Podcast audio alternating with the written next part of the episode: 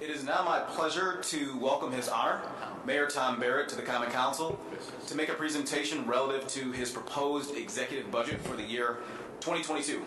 Mayor Tom Barrett.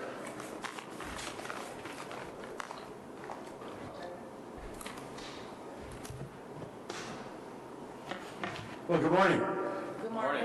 Uh, it's great to follow the Bucks. Pretty tough act to follow, so uh, thank you for honoring him. Obviously, it's something that is well-deserved in our community. Uh, Mister President, my council members, officials, and dignitaries, um, it is my honor to present the twenty twenty-two City of Milwaukee Executive Budget. It is a careful compilation of municipal duties, priorities, and ambitions, all balanced by the fiscal limitations that dominate our planning efforts. These fiscal constraints include our pension obligations, our very restricted revenue options, and the refusal of the state legislature to give us the tools we need or other help. Yes, in an era of big surpluses in the state's coffers, the legislature's inattention has left us with huge fiscal and public safety challenges. We all want to do more. And fortunately, with the American Rescue Plan funds available to us, we do have a limited opportunity to invest in employment, housing, health, and safety. With ARPA funds, we can positively impact the lives of our residents who need the help the most. And as you will see in the budget documents, we have deployed ARPA funds strategically to advance departmental objectives. We have done so to avoid cuts to vital services and to avoid layoffs of city personnel. Unfortunately, I think we all recognize that the ARPA funds will not solve our structural fiscal challenges. The twenty twenty-two budget I present today is bolstered with ARPA funds in the fire department, the police department, the health department, the Department of Public Works, the library, and others. Overall, our budget for next year is up one point seven is up to one point seven billion dollars, supported by a property tax levy of three hundred five point two million dollars. That levy is two percent higher than last year, so an average residential property owner will see an increase of about thirty-three dollars in taxes. Residents will not see an increase in fees from this budget. Snow and ice, solid waste, sewer, and street lighting fees all remain unchanged. I do feel it is important to rely less on reserves than we did last year. As you know, we've had challenges with the bond rating agencies, and we have to address that. Our use of reserves in the twenty twenty-two budget is fourteen million dollars lower than this year's budget.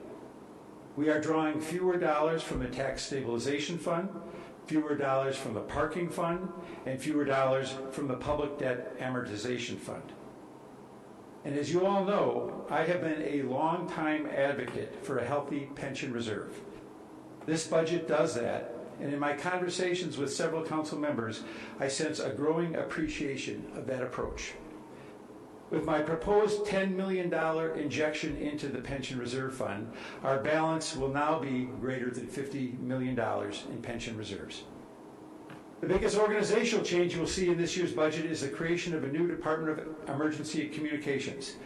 This department builds on plans to add new levels of professional, efficient, and effective nine one one emergency communications.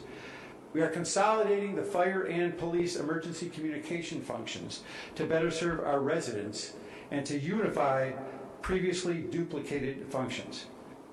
Fortunately, both public safety departments have been very cooperative and engaged in making sure the Department of Emergency Communications succeeds. Administratively, the new department will be part of the Fire and Police Commission. The transition is already underway. In the coming year, we will transfer and add staff and work through the multitude of steps required for a safe, smooth, and complete transition. The administrative changes move forward at the same time technical improvements are added. The City of Milwaukee handles by far the greatest number of calls for emergency services in the county. So the city is the logical designee as the public safety answering point for Milwaukee County. That is important because we have the planning, the people, and the initial infrastructure to take the lead. I am hopeful and would love your support to make sure that we receive the designation and next generation nine one one grants from the state of Wisconsin. Without a doubt, we want people calling for an emergency response to get the appropriate service as quickly as possible. We want the police and fire responders to get the best support from emergency communication staff. And we want to accomplish this with budget efficiency in mind. The Milwaukee Fire Department will maintain services in twenty twenty-two, supplemented with nearly fifteen million dollars in American Rescue Plan money. The department's emergency medical responses have been complicated recently as the private ambulance companies, the providers of basic life support services in our community, have faced unsustainable financial challenges. In fact, as you may know, one of the companies pulled out of the market altogether. To maintain this very important system, the fire department will subsidize the private providers and train emergency responders for the private companies in the coming year. Next year, the police department will swear in and train one hundred ninety-five new police officers in three police recruit classes. We will use the American Rescue Plan funds to accomplish this. While twenty twenty-two will be a busy year at the police academy, overall, the total strength of the department will be on average one thousand six hundred fifty-seven, not quite keeping pace with retirements. The police budget is slightly smaller in my twenty twenty-two proposal, a change driven by fiscal realities, not philosophical concerns. The police department is responsive to the trends that have emerged in Milwaukee.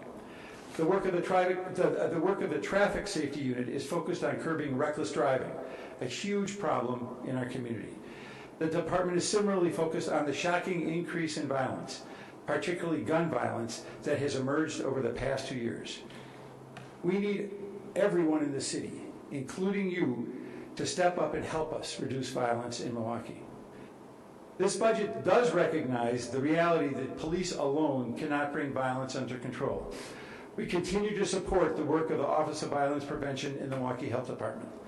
The budget also includes resources for mental health awareness and reduction of opioid overdoses.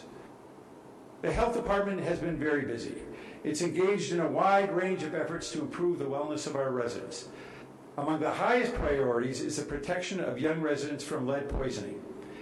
In the city's American Rescue Plan allocation, we are working with many of you to use more than twenty-six million dollars to expand the response to and treatment of children with elevated blood lead levels.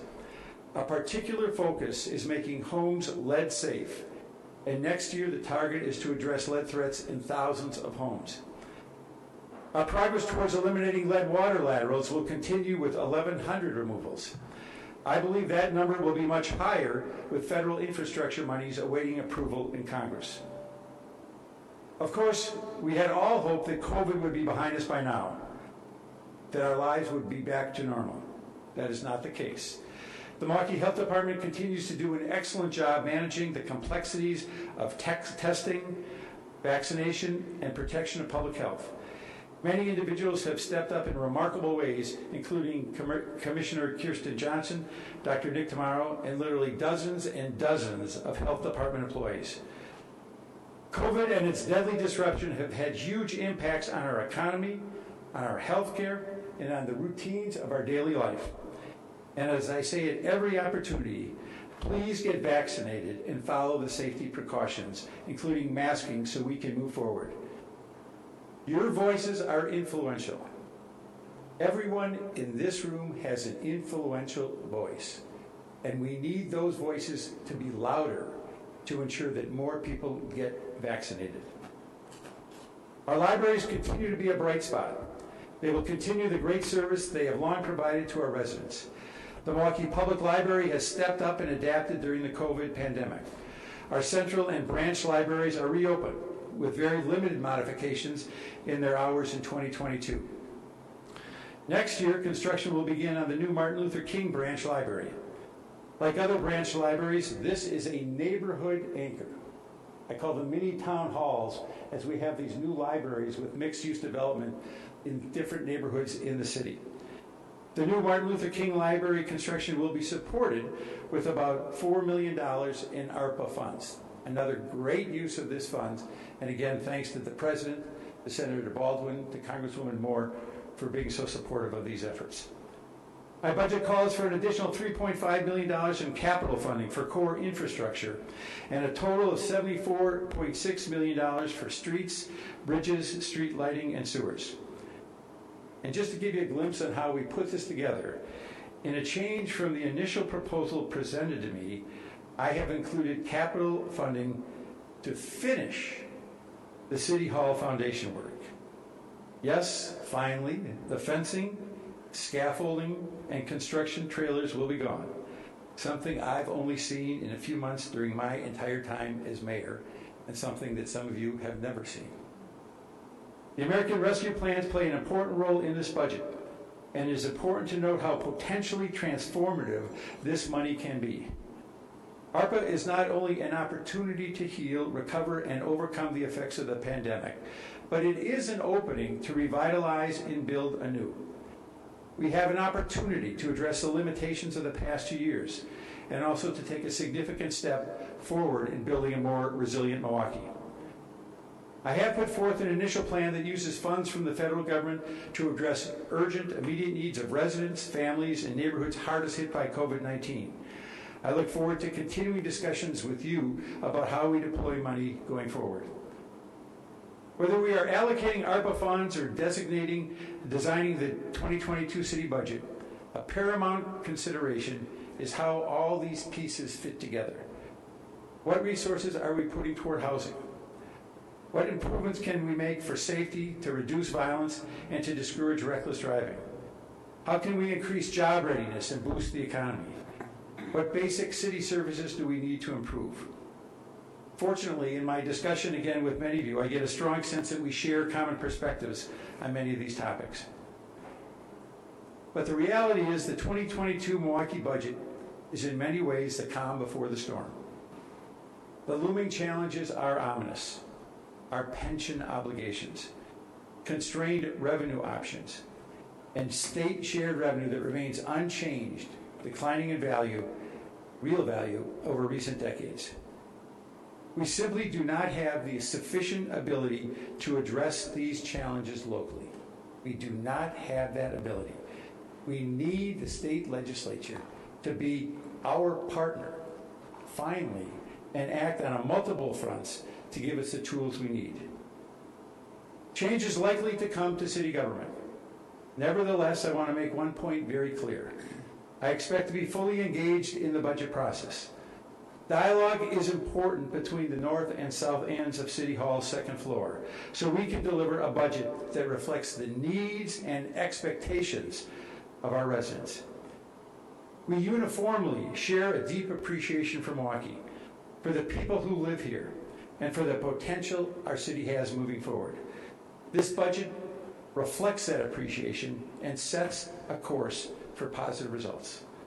Good luck. I hope you enjoy the next six weeks. Thank you very much.